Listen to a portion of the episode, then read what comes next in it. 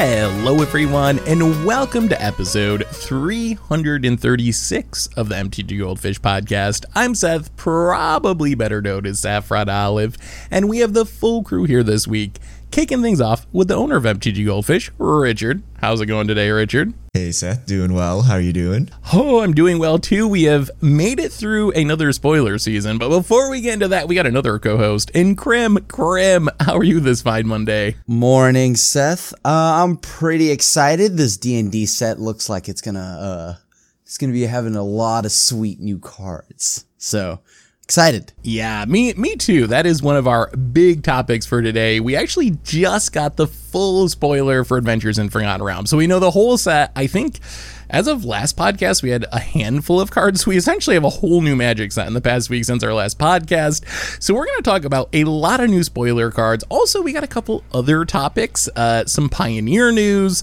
some Magic adjacent game news that we wanted to hit up quickly first, and then we're going to spend the rest of the cast talking about sweet new Adventures in the Forgotten Realms cards. But before we get into that, a quick reminder that our show today is brought to you by Card Conduit. And Card Conduit, you've probably heard about them from us before. They're a great way to sell your magic collection, and they have a new service geared towards selling smaller batches of valuable cards with reduced service fees. With their curated shipment service, you can sell your cards at the best available buy list price with only a 5% service fee. And as with all of Card Conduit services, you don't got to sort your cards, you don't got to grade your cards. All you got to do is safely pack them up and ship them out. And of course, you'll get a detailed report with all the results. So check out Card Conduit's curated shipment option as a way to buy list up to 150 cards with fast processing, optimized prices, and the low, low service fee of just 5%. And right now, you can even get a 10% discount by going to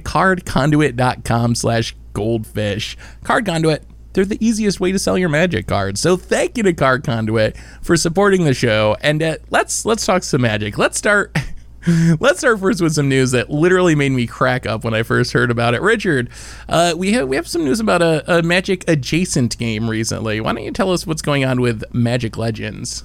All right. Magic Legends put out a statement this week that they're shutting down October 31st. They are refunding everyone the real money they spent through like the Epic Game Store and stuff like that. So uh, that's good on them. But they are shutting down, and that's it. And now, until I guess it's shut down, instead of paying money, uh, you use in-game currency to get your stuff. But shocking because the game is still in beta. It like never made it out of beta. So uh, I I don't I don't know. It seemed a little early to fold, but I guess there was just like no interest, so they just gave up on it. Uh, but that that was the news It- out of Magic Legends. It cracked me up when I heard that because it was only like a couple of months ago that it was launching and they were doing like a streamer day to launch it. And I think it was the beginning of March. So the total lifespan of the game was six months, I think, roughly from when it launched to when they will be shuttering it.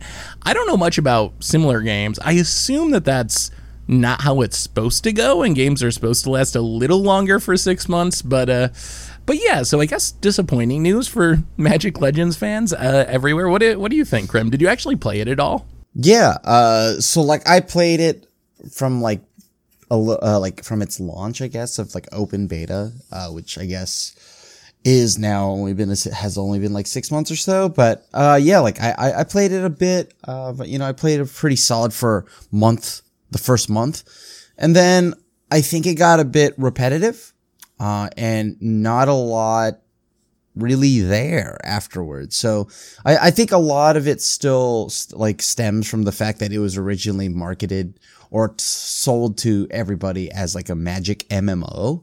Uh, and then it kind of became an ARPG. And that was a little bit of a letdown for a lot of people. I, I- I think the game had a lot of potential at the same time as an ARPG, but I feel that it was also just, I don't know, they did, it wasn't capitalized upon. Like the, there, there was a lot there and still a little bit buggy. And I think a few of the paywall stuff kind of upset people.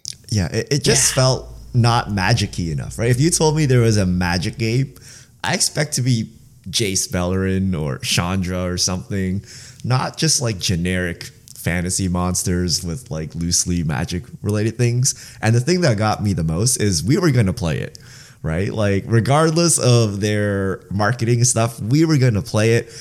But then when we tried to get an account, we realized it was just three player multiplayer, which is super awkward because our Commander Clash pod is four players. Uh, most games are four players. Not many games are three player games. So it was just a really weird number to make work. But if they just had made it four players, we would have played it. And people in the Goldfish community would have seen us playing together. And maybe that would have helped the game out. But it was just awkward. Like just give me just just give me a Chandra game or something where I shoot fireballs at people. Yeah, I mean, I'm sure I'm sure there'll be a Shiner game shooting fireballs at people in the near future. I don't think even with this uh, flop that these magic related games are going to stop. It sounds like that's a big part of the plan for the future. And it is worth saying that this game wasn't made by Wizards. From what I was reading about it, they kind of like licensed out their magic IP to another company or studio that made the game. So it wasn't directly made like in house by Wizards, but still a, uh, a pretty quick life cycle for, for uh, Magic Legends. Speaking of quick life cycles, we also got some other news this week about Pioneer and basically Wizards posted their their weekly announcements for Arena and they finally addressed Pioneer Masters and they basically said uh historic's going really well. Pioneer is not especially on our roadmap. We don't expect Pioneer Masters to be a set in the next year. Our focus is on Pioneer, which reading between the lines kind of sounds like don't get your hopes up for Pioneer coming to Magic Arena. Uh, it's all about historic now. We've been talking about Pioneer for a while, and there was so much hype a year ago, and then it really fell off hard. And we've been pointing to two things to make Pioneer kind of rise from the ashes. One is Return to Paper Magic, the other was it coming to Arena. Now it's not, apparently, at least in the near future, coming to Arena is Pioneer dead? Like after the big hype launch, just like a, just a year and a half ago, is the format already on its way out? What do you guys think about the future of Pioneer in the light of this announcement? It, it looked like we were kind of getting like some work on the Pioneer format with the bannings and stuff like that.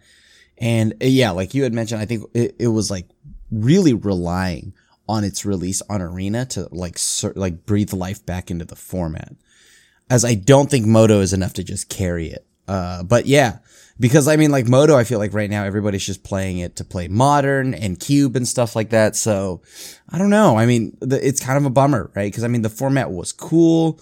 Uh, I wanted to get to play a lot of cards, like you know, with like Oath of the Gatewatch cards, like Kalitas and things like that. So now I'm just kind of sad. I won't get to see Kalitas more than anything else.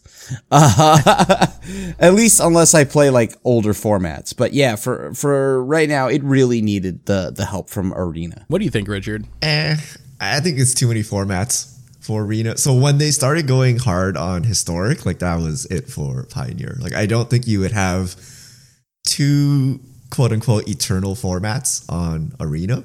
Like you, you want everyone playing standard and limited, and then just have something to point people to for the other format uh, and that would be historic now. So I think Pioneer's dead. Like Pioneer will eventually happen again. So modern was one of the causes for Pioneer. Like modern kind of sucked, so people didn't want to play modern. But now that modern's good again, we're like, yeah, modern's fine.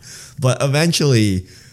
Pioneer will come back, right? When Modern gets too big, uh, Pioneer will happen, and then Modern will become the new Legacy. Legacy will become the new Vintage. Vintage will be some you know rich people collectors game, and then uh, you you will have Pioneer again, right? We will have Frontier, Pioneer, whatever you want to call it. There will be a cutoff of new cards where we play 2021 Magic Forward or something, right? So it, it will happen. Maybe not now, but it will come back. Yeah, that's that's kind of where I land. I do think that and it hurts to say this because I really enjoyed Pioneer when it first launched, but I do think Pioneer is mostly dead now. If you got a good like local scene and people are fighting your LGS, like that's awesome. But with it not coming to Arena and big paper tournaments apparently not happening until next year at the earliest, and modern really thriving right now, uh, it's hard for me to imagine Pioneer making a big comeback at this point. But I do definitely agree with Richard that I think there will be a format between standard and modern at some point. Uh, maybe it'll be,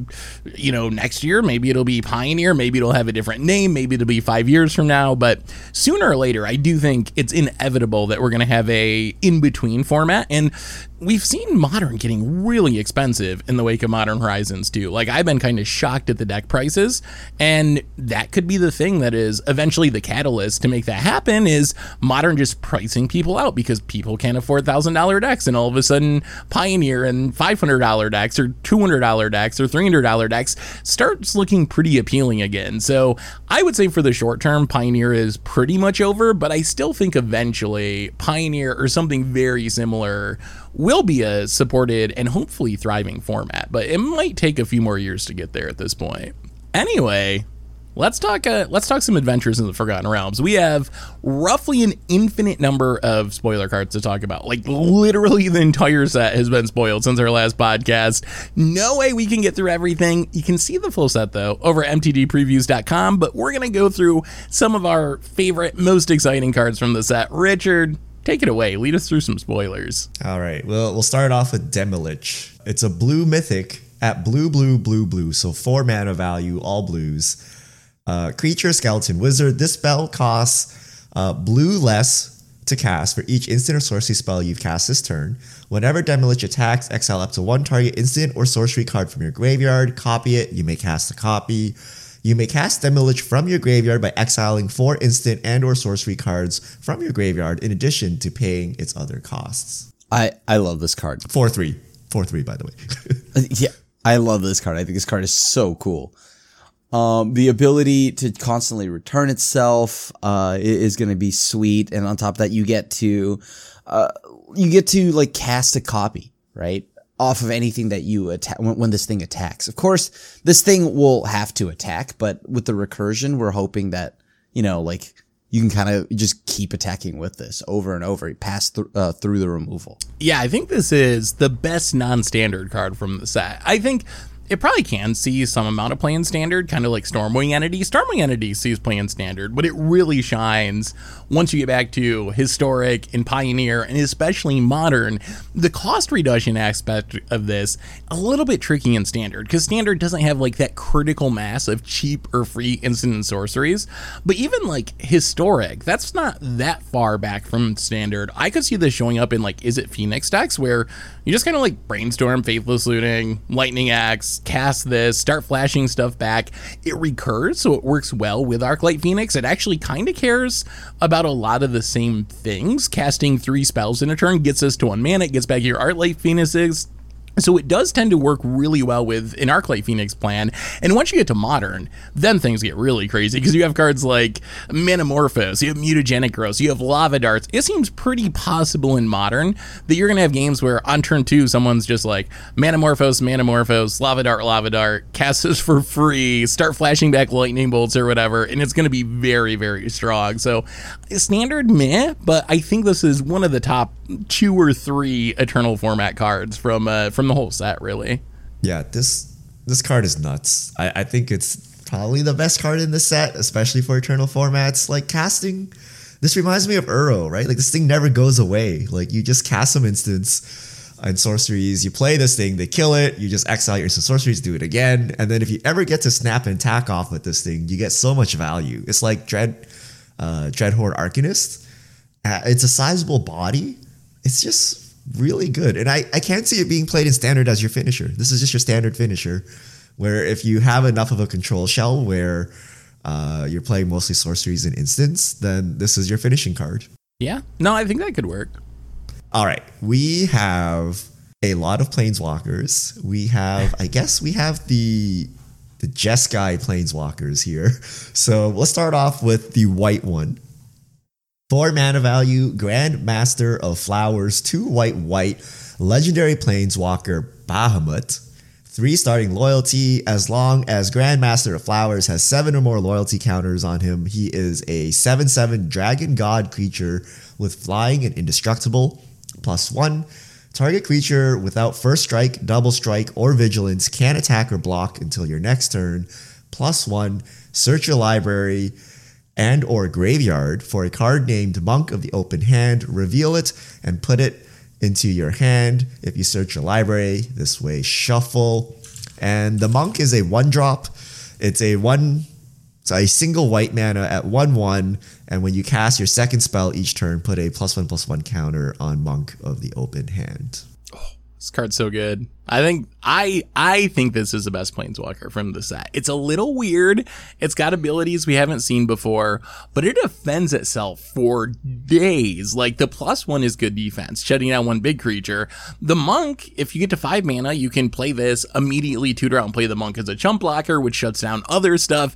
And then if you get to seven loyalty, good lord, it's a seven seven flying indestructible, and it's always on. That's not a loyalty ability, so it's just always a 7-7. So it's on during your turn. Gideons get big and indestructible, but only on offense. This can play defense. It can play offense.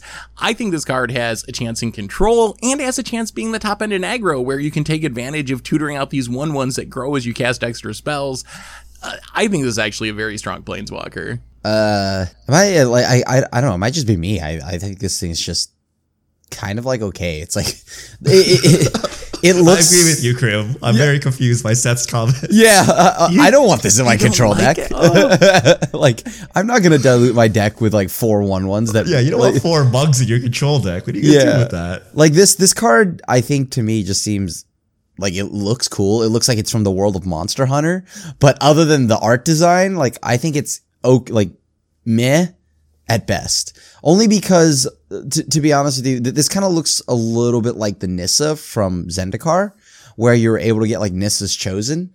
Uh, but this can obviously become a 7-7, but I, I, I don't know. I don't, I don't really see that being too big of a problem. I, let, let me, let me, let me sell you on this post rotation crim blue white control. You're a blue white control player. I think I can convince you. Okay. There's another planeswalker in the set that we haven't talked about yet. Morden Mordenkainen, the blue six mana planeswalker. Its plus two ability is draw two cards and put a card from your hand on the bottom of your library.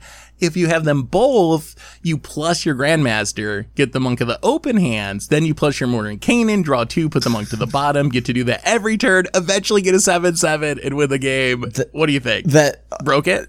No. it's like Squadron It's like Squadron Hawk and Jace. It's like Squadron Hawk and Jace. Yo, Remember Jace shuffling in Squadron Hawks? Yo, it's basically, uh, this, it's basically that. that. It's basically that. This is Grandmaster so Flowers the next that. Jace? Is that what we're saying? It's, is this circle well, loyalty level double broken. Yeah, like like oh, it, Mordenkainen it, is a cool card. loyalty good. I, I do like Mordenkainen or kind of I don't know how you say his name Mordenkainen, but the th- but Grandmaster of Flowers is just not there for me right now. It's just okay.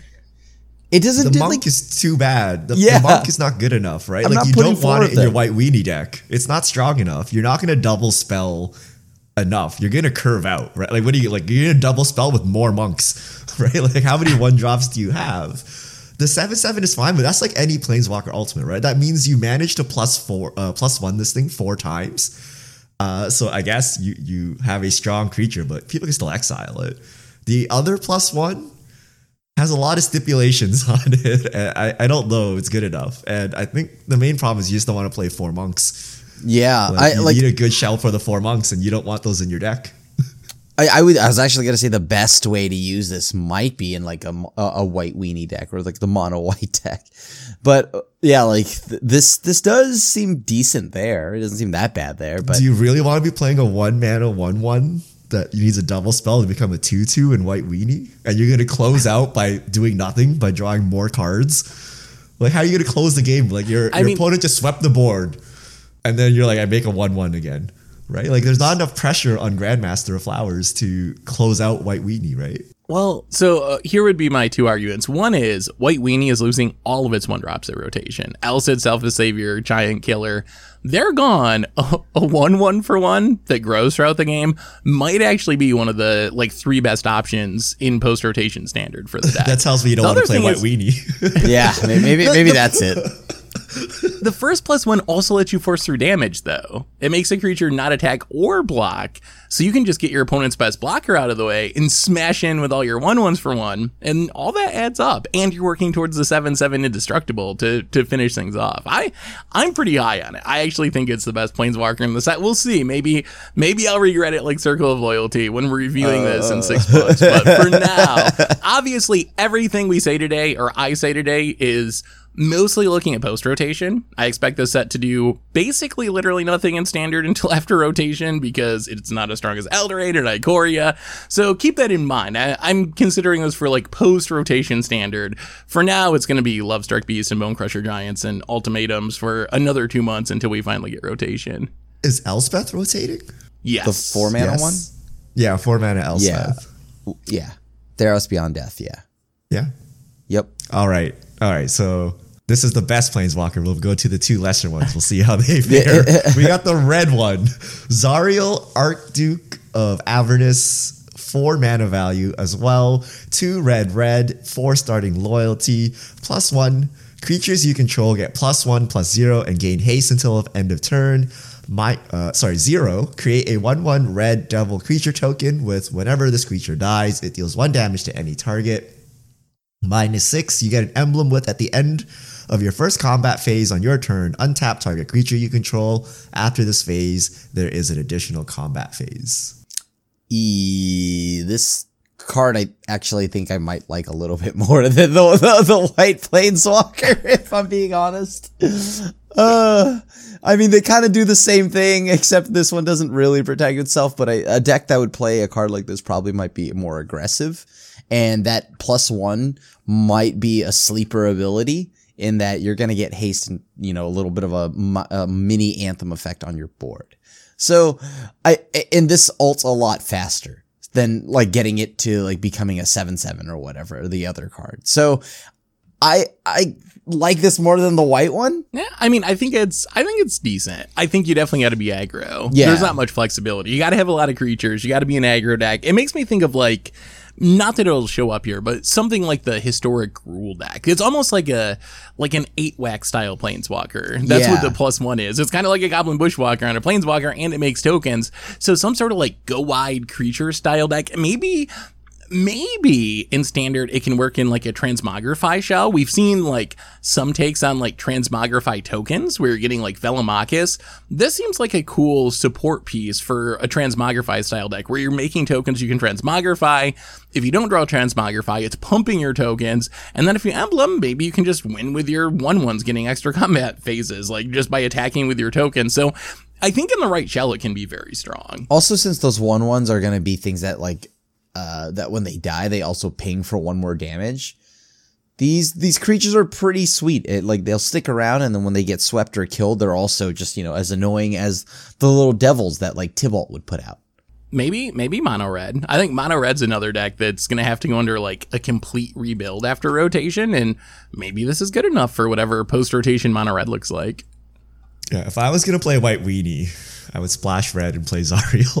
Like, you, you need an aggressive go wide, and this helps your game plan. And the ultimate is actually reasonable, right? Like two pluses and then ultimate, but then the ultimate isn't that game ending. Like you need a good board. You like you only get one creature to untap, so you actually it's a little weird because that's a like go big creature you want to untap, but you're playing a go wide deck. So is this really helpful?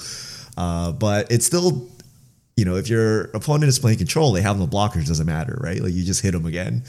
Um, but yeah, I, I actually think this is decent. It could be strong. There are a lot of cards that make random tokens, and the, this allows you to kind of pump your team to, to get in there to finish finish off the job. So I like this more than the white one.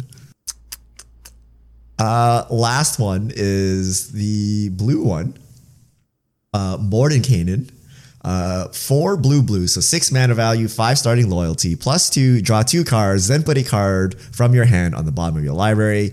Minus two, create a blue dog illusion creature token with this creature's power and toughness are equal to twice the number of cards in your hand. Minus 10, exchange your hand and library, then shuffle. You get an emblem with you have no maximum hand size. Uh, I okay, so I I like this card of the planeswalkers. This one seems pretty sweet. Uh, especially once Mystical Dispute leaves the format.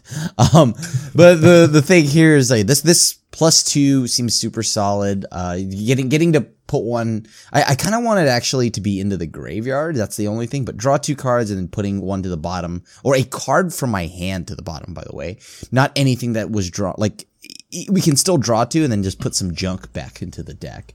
Yeah, like a like a monk of the open hands. Yes, like a monk of the open hands, or the planeswalker that would go and get that itself. Uh,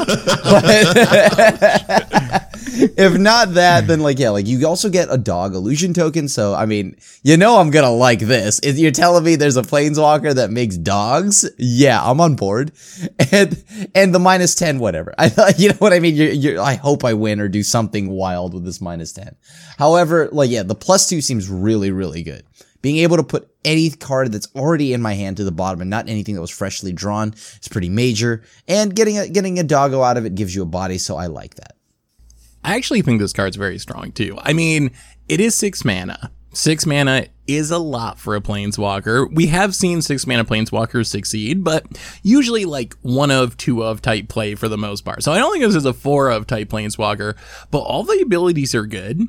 The dog will hopefully be good. Uh, it's a little, it's another one of those cards that's a little soft right now because of stuff that's going to rotate. Like Krim mentioned Mystical Dispute also. The dog does not get along very well with Brazen Borrower. That's uh, just kind of the hard answer to you making this like 12 12 with the negative two. Although speaking of the dog, that's actually a card in Magic. Masumaro First to Live. It's a legend from Kamigawa. I didn't know this was an actual thing until I started researching this card. It has the exact same text. Its power toughness is twice the number of cards in your hand. How much do you think that legendary creature costs? Like seven mana. Yeah, it's six mana. Oh. It's six mana. The dog value, like those dogs, as an actual magic card, is a six mana gonna- value card. We're gonna do that. Then my one drop was like eight mana in Legends. Okay, it was like Kamigawa. It was a long time ago, Seth. That's true. It was a long time ago. But, I mean, still, if you're playing a control deck, it should be negative two, make a 10 10, or make a 12 12, or a 14 14. And you can take it down twice. If you ever ultimate, you should just win. It's essentially like an enter the infinite where you just get to draw your entire deck. And as long as you can win before you mill yourself out, like, you should be able to. So, I mean, there's a lot of strong stuff on this card. My only catch is six mana is a lot. That's the issue. I think with it being six mana, I mean, it, it's being held to the bar of like Liliana, Dreadhorde General, uh, Elspeth, Sun's Champion, stuff like that. This should have been I instead of the dog. As much as I love the dog, or you know what, you give it four abilities because why not? It's a six mana planeswalker. You like minus four, and it like bounces all creatures. See it like with you know attack power or something like four or greater. So you know what I mean? All, was- all not non dog creatures. Yeah, all non-dog creatures with CMC like or, or I mean uh, whatever power 4 or greater, right? Like the the blue version of Elspeth if you would. I think that that, that could have totally been fine with the fact that this is once again a 6 mana planeswalker without a passive like Lily's either. That is that is one thing it's missing. If you think of six mana planeswalkers that actually see play, Liliana, Vraska saw play, some Sorin saw play in the not super distant past. The one thing they tend to all have in common is a removal mode, and that's Right. the one thing this is missing. Like the dog is good defense if it sticks around, or it can be a big creature to defend. But that's one thing that Mordenkainen's missing. That a lot of the playable six mana, or I think actually all of the playable six mana planeswalkers have had, is just like play this, kill something to stabilize the board. I don't know if that's a deal breaker. Like, it's still a ton of card advantage and makes really big tokens, but that is something to keep in mind that it is missing that removal mode, and that really would have powered it up if it had a removal mode too. Yeah, 100%. All right. Uh, next up, we have a cycle of legendary dragons at Mythic. Uh, so we're gonna go over some of the ones we think are good. First up is Ebon Death Dracolich, four mana value, two black black. It's a five-two zombie dragon, flash flying. It enters the battlefield tapped. Uh, you may cast it from your graveyard if a creature not named Ebon Death Dracolich died this turn. Uh, I, I, I think this is the best one. First off, it's four mana, right? It, it's four mana. It has flash flying on its own, right? I mean, you're not surprise blocking anybody because it enters the battlefield tapped. But the thing here is this just on its own means you could play it at the end of the opponent's turn. Uh, and then obviously the ability to keep casting it over and over again in, uh, let's just say some kind of weird sacrifice deck or something like that. Uh, then this, this seems amazing. I don't know. I, I love this card. It, it, I think I think Ebon Death's real good too. I don't think it's I wouldn't rank it number one. It's probably my number two of the Dragon Cycle, but it is really hard to kill and it's super aggressive. Five power flyer for four mana. That's a pretty good deal. That can close out games really quickly, and it triggers when any creature not named Ebon Death dies. So you can play this as your control finisher, where you just like flash it in. If it dies, whatever, kill your thing, you know, on your end step, play it again, attack you. Oh, you killed it? Well, whatever. I'll Heartless Act you again, cast it again. Like, it seems very difficult to deal with permanently outside of Graveyard hate. So I think for standard, it's very good. And I think it could even have a chance to see play like maybe historic, pioneer, modern might be a bit of a stretch. It is competing with Rankle, and I'm not sure how it will work because I was thinking, oh, you just play this in in like mono black and pioneer historic, and it seems like it'd be fine. But it is Rankle's a pretty strong card. They do synergize pretty well together. You can like discard this to Rankle and make uh, both players sacrifice, and then immediately cast this as uh, from your graveyard because something died. Right. So it has cute synergies. I don't know how many four drop flyers you can play in an aggro deck, but I do think it's a really good card. Modern zombies four drop? Is this a thing? it's actually quite obnoxious to deal with, but in standard four mana, five power flying, recursion, recursion on anything. Uh, is really really strong. I think this will see a lot of play in standard. Uh, it might even see play in standard now. Uh, I think it's actually that strong. And yeah, I mean, it's just on any creature dying. So you can kill your opponent's creatures or your creatures die, and then you just bring this back. Uh, it can't block. That's the that's the only downside to this card. But I think it's it really can. strong. Just, just. I mean, not it, okay, it can't surprised. Not block at instant speed. Yeah. yeah. Yeah. Uh, next up, we have uh, Iymrith Desert Doom, three blue blue, so five mana value, five five. It's the blue one. Uh, it's just a dragon flying. It has ward four as long as it's untapped. Uh, whenever it deals combat da- damage to a player, draw a card. Then, if you have fewer than three cards in hand, draw cards equal to the difference. This is my pick for number one dragon. So this is essentially Dragon Lord Ojutai. Very, very, very similar to Dragon Lord Ojutai. I mean, it's same mana cost. It generates card advantage when you hit your opponent with it. It's got protection if it's untapped. Not as good a protection, but still Ward 4. It's not like it's Ward 1 or something where it's just like, oh, like whatever. Sure, that doesn't even, that's flavor text essentially. Ward 4 is, that's meaningful. That means you need six mana to Heartless Act it or like whatever, you know, eight mana to kill it with a four mana removal spell.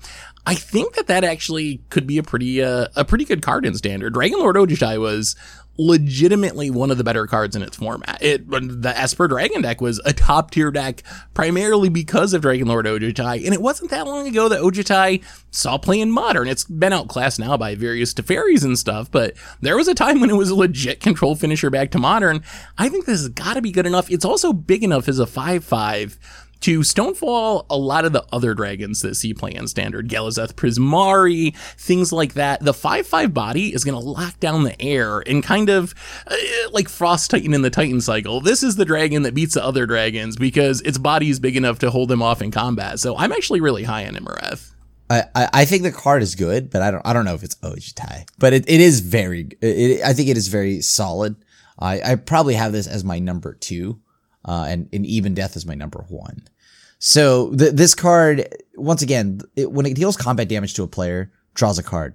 Then if you have fewer than three cards in hand, draw cards equal to the difference, right? So you're always going to draw a card, right? And and but then, Yes. but the difference here is Ojutai's ability to anticipate was more so card quality, and I and I like that a lot more. Now, of course, this could potentially draw us a bunch of sweet cards, or it draws me a ton of lands, right? Like like the thing here is I I I don't know if the, like th- this is still powerful. It's just not Ojutai levels, and hexproof is still very different from Ward. Yeah, in, in control mirrors, you can kill this, but then again, like the, the four is still a significant cost, right? It means you fire off removal spell. Well, you wait uh, they until they counter you attack. back, you're done. Well, Yeah, they, yeah. Well, if, Ojutai, you can kill when it attacks too, Right, right? right, Isn't right. The same No, no, hex but when, it, as when long it's as it's untapped, untapped. Yeah, when it's untapped, you can't kill it. Period. Yeah, Right? like there there is just no way you kill Ojutai when it's untapped. Yeah. But having said that, uh, I think this card is really strong. Uh, it doesn't actually win against other dragons though. Like the Ebon Death is a five two. It trades. The red one's a six six. The green one is a seven seven. Uh, but it is a five five that will like stonewall like mono red or something. They're not going to have the mana to remove it. Uh, and you know it's not Ojutai, but you know are you really going to put down drawing up to three cards? Like you know it's still a pretty good deal. So I think this is really strong. I think you want to play this over the Planeswalker as your control finisher, but I don't know. We'll let Krim figure it out. I Um, I'm not even sure like this is a control deck card yet. If I I'm think being it's a tempo deck or an aggro deck card. like um some kind of mid range deck. I, I think you could play this.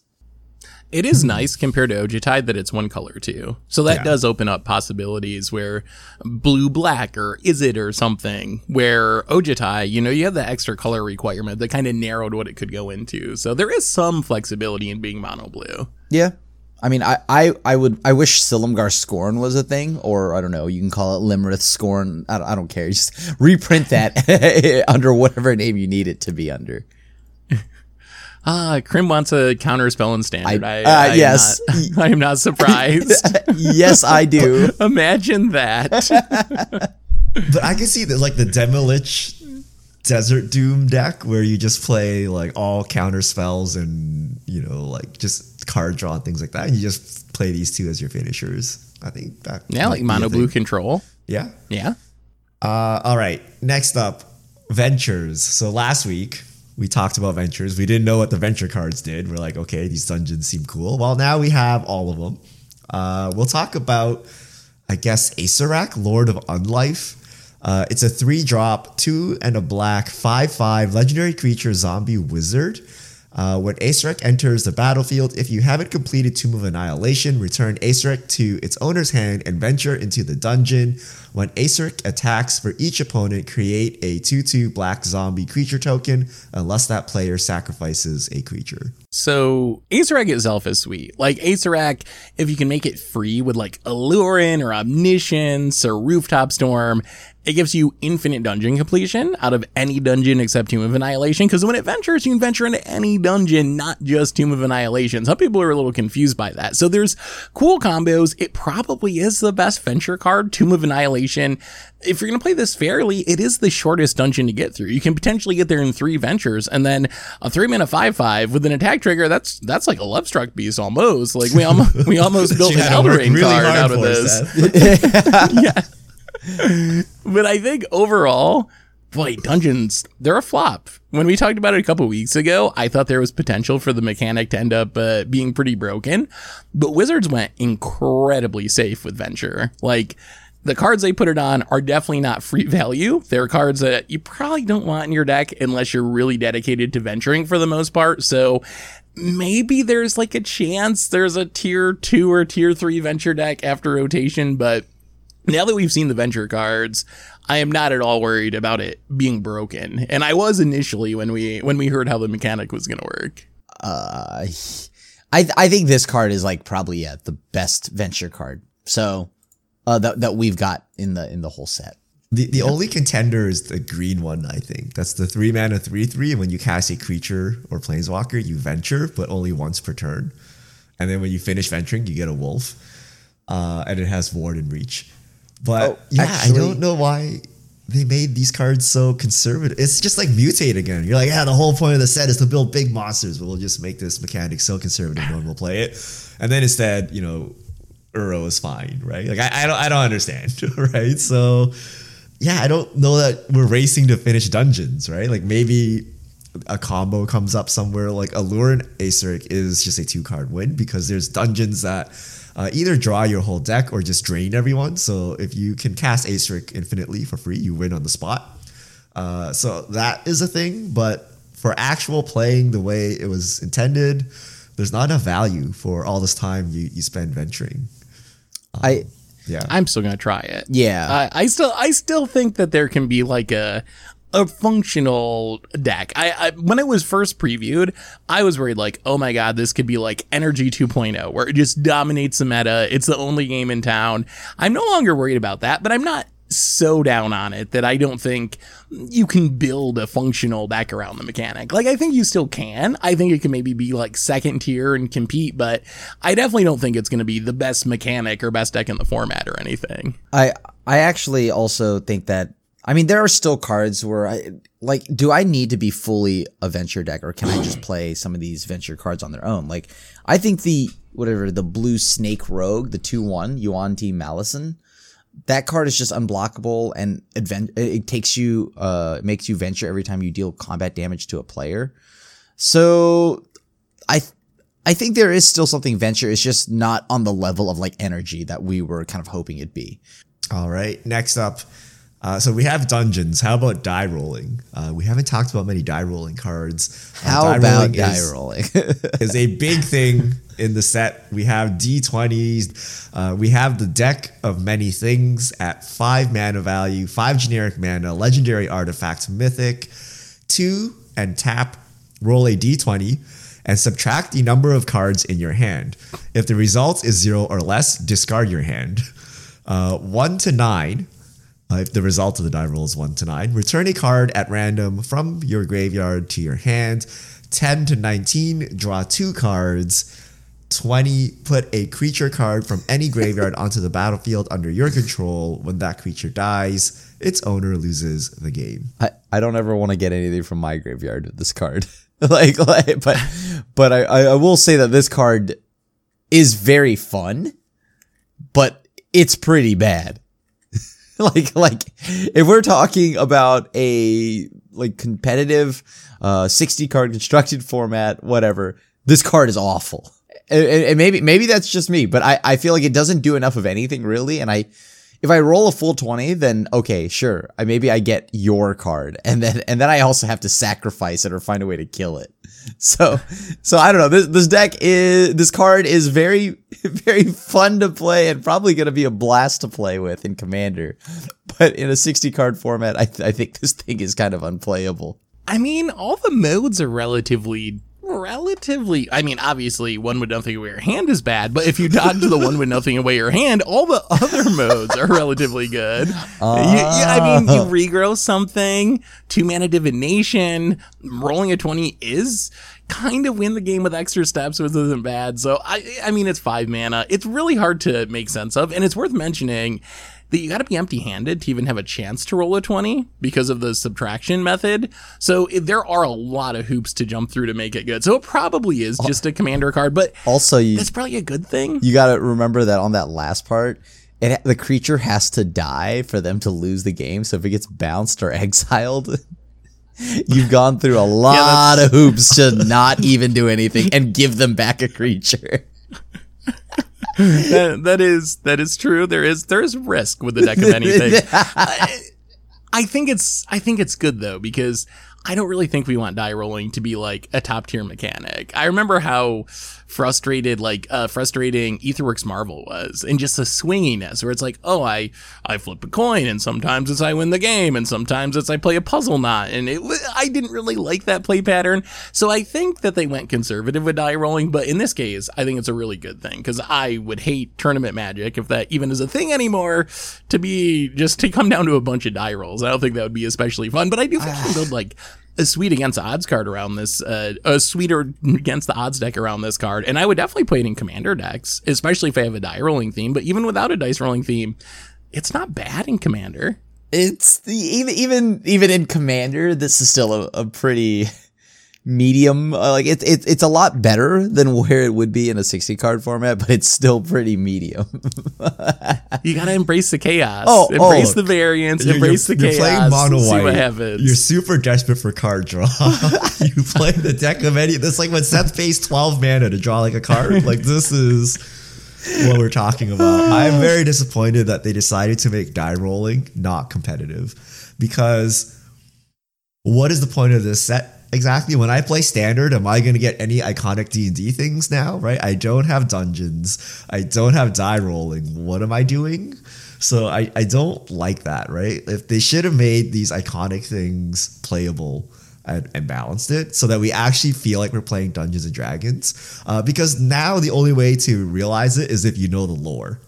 Right, and I don't know the lore, so I don't know what's going on. Right, but if I'm rolling d20s, that feels very D and D to me. So I don't know. I just don't like basically Ikoria, right? Like the whole set is about giant monsters. We're not playing any giant monsters, right? if this whole set is dungeoning and die rolling, like, are we doing any of this, or are we just playing generic fantasy cards again, right? So, I I re- I, I kind of hope that these would be playable in standard. I, I I do think that there are people that are aren't happy about die rolling at all in Dungeons and Dragons, and and I think that all of that right now is also a little bit silly because I, I, I think Magic has always had the variance anyways. So I'm not too upset about the variance uh, of of like a lot of the cards from this set. Uh, I am I am just more so excited to roll like a one when I need. I'm gonna be a little bit sad when I when I need something to happen and I roll a one.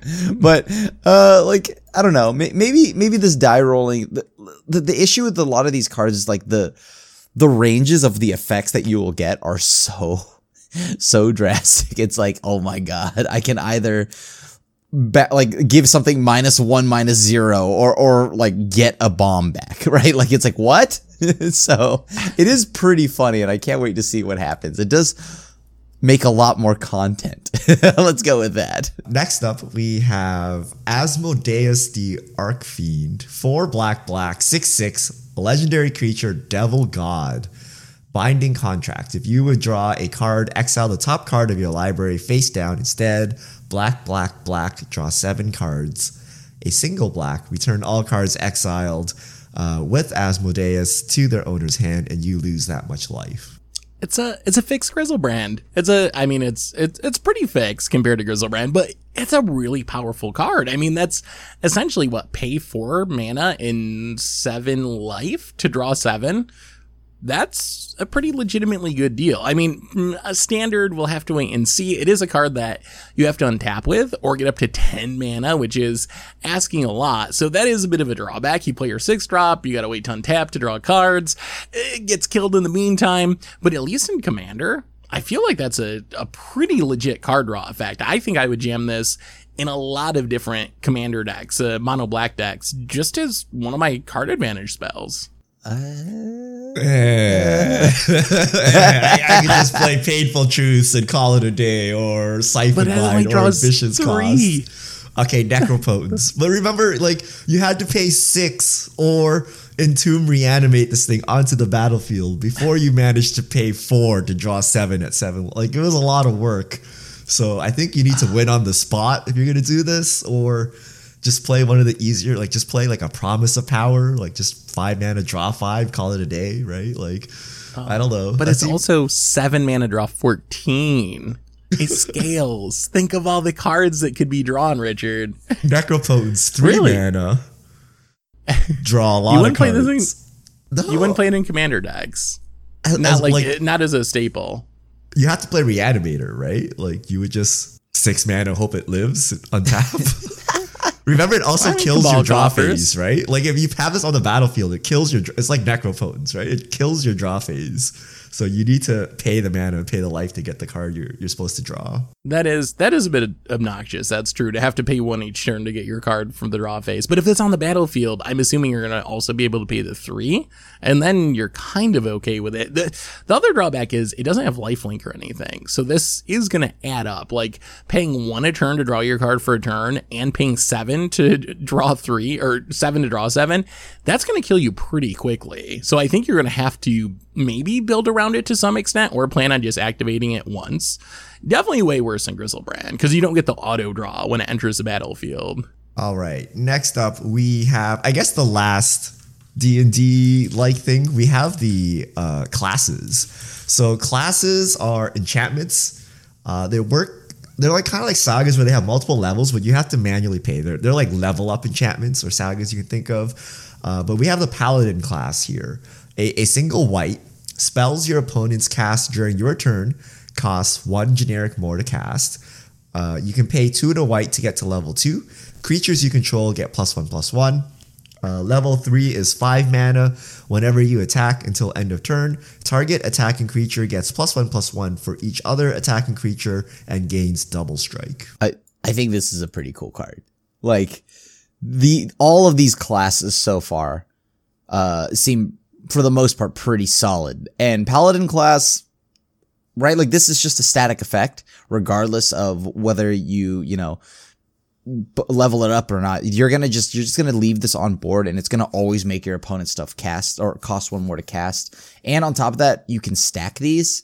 So yeah, it's not even a legendary enchantment or anything like that. So this seems really good at one mana.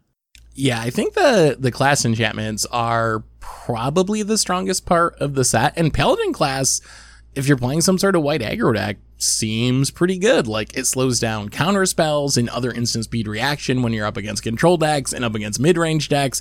It gives you a relatively on curve anthem, like Glorious Anthem's three mana. So I guess you are paying one extra because you got to pay the level up and the mana cost, uh, but still, uh, that's pretty powerful. And then you can potentially one shot someone. If you build a big board, stick them all the Skyclaves on a creature and make that the creature that gets plus one plus one and double strike. That's a huge double striking evasive clock to close out the game game. So I think that definitely can see standard play. I, I have a question to ask you though. Is this gonna be good in Soul Sisters? um, maybe. Actually, no, this one isn't, but Cleric class, the uncommon white enchantment, that one might be. all right, all right. I mean, I gotta hear it. You know, like what is the Soul Sisters pick for you this set, Seth? I'm still I'm still working it over. We got our top 10 videos coming up. Don't worry. I'll have something for you in the next few days. Okay, okay. So this card actually works with Grandmaster of Flowers. like you play the monk Mm-hmm. and you play it. It's a one drop, right? It allows you to double spell to actually pump the monk.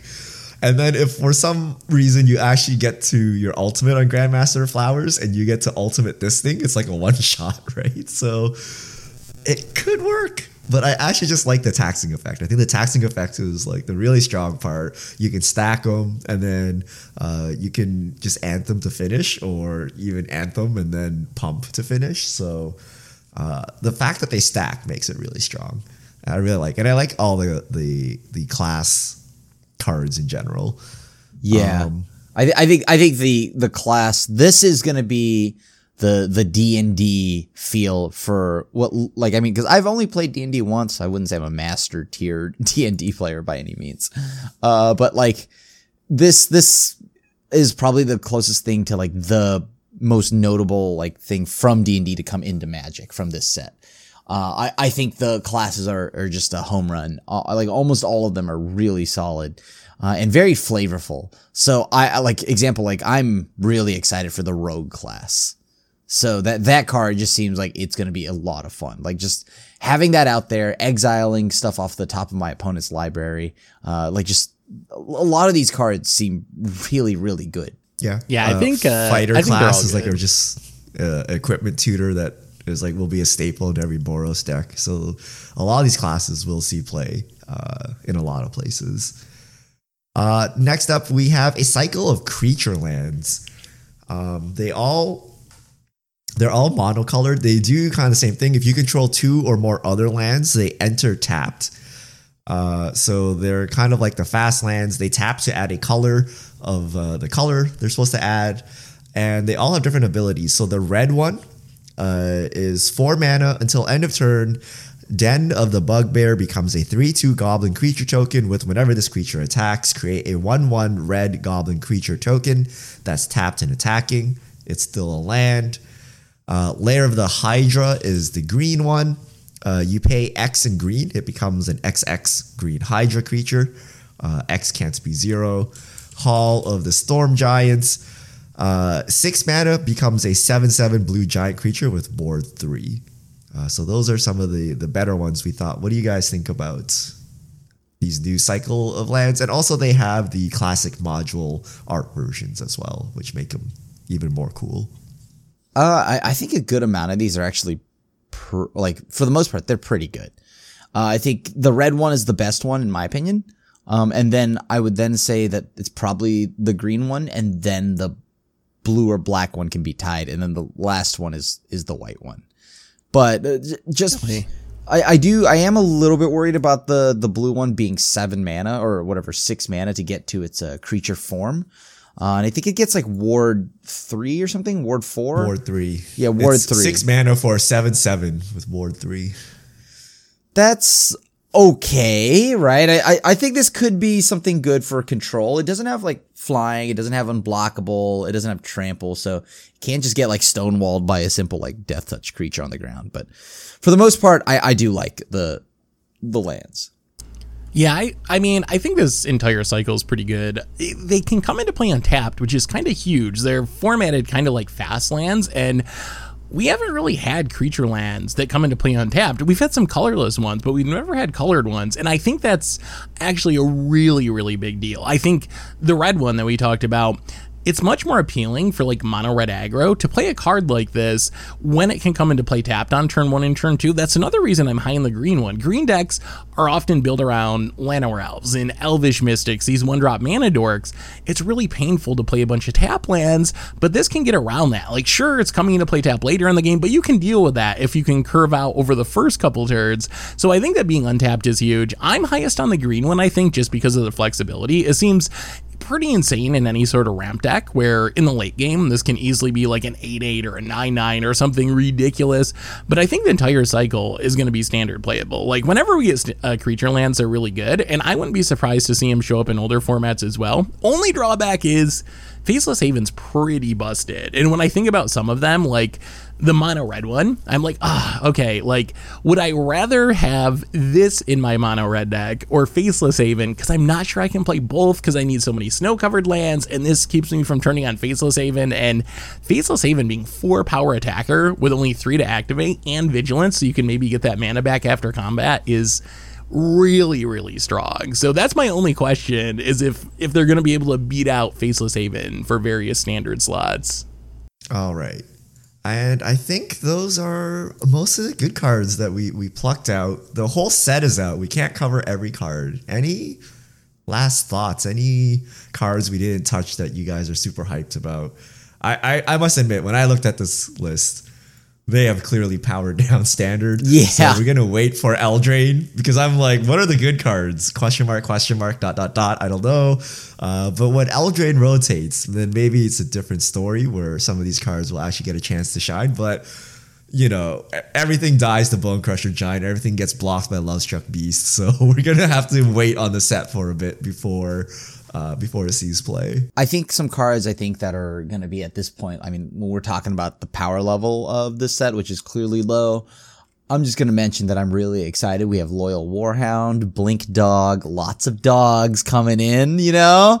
That's kind of cool and and you know, I like dogs. That's all I'm getting out of this. So Uh, yeah, I I very much agree with Richard that I'm very much looking forward to rotation. Good news is, apparently Innistrad launches on Arena on September 8th. I thought thought it was going to be later than that, so we are essentially two months away from Standard finally rotating. In the meantime, I'm hyped for some of the janky combos. Like I'm hyped to try to assemble Caldera with Book of Vile Darkness. I'm excited to try the deck of many things, even though I don't expect it to be good, just because it seems absolutely hilarious. I'm excited about the the Angel combo with uh, the Book Yep. of Exalted Deeds, being able to turn Faceless Haven into like a, a Platinum Angel that's in your mana base. So that's going to be my focus over the short term is just exploring some of these like janky weird things. And then once we have rotation in almost exactly two months, then I think this set's going to look pretty good because when you think about what's left in standard, Zendikar, Strixhaven, Kaldheim, I think those are all sets that are basically on a similar power level to this. Sure, this set looks powered down compared to Eldraine and Ikoria, but those sets were super busted compared to the other stuff that's going to be in the format after rotation. I think that some of this stuff's going to compete. Even the stuff that we're kind of like glossing over now because we're so used to the power level of standard being like off the charts high. I think a lot of that stuff's actually going to look a lot more playable as long as Innistrad isn't like super busted. That would be my only concern is that Innistrad is like the next Eldraine and then all this stuff gets pushed to the sidelines anyway. But it really seems like Wizards has managed to rein in the power level of standard. And I actually think we might have a pretty exciting standard after rotation. Yeah. Anyway, I think uh, any fish mail today, Richard.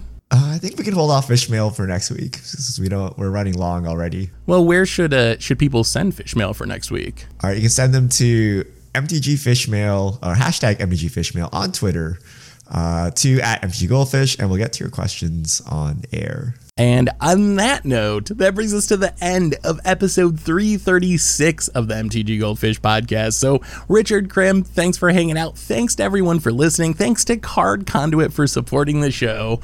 And we will be back next week to talk about whatever goes on in the world of magic. So, until then, have an amazing week, everyone. Enjoy the launch of Forgotten Realms.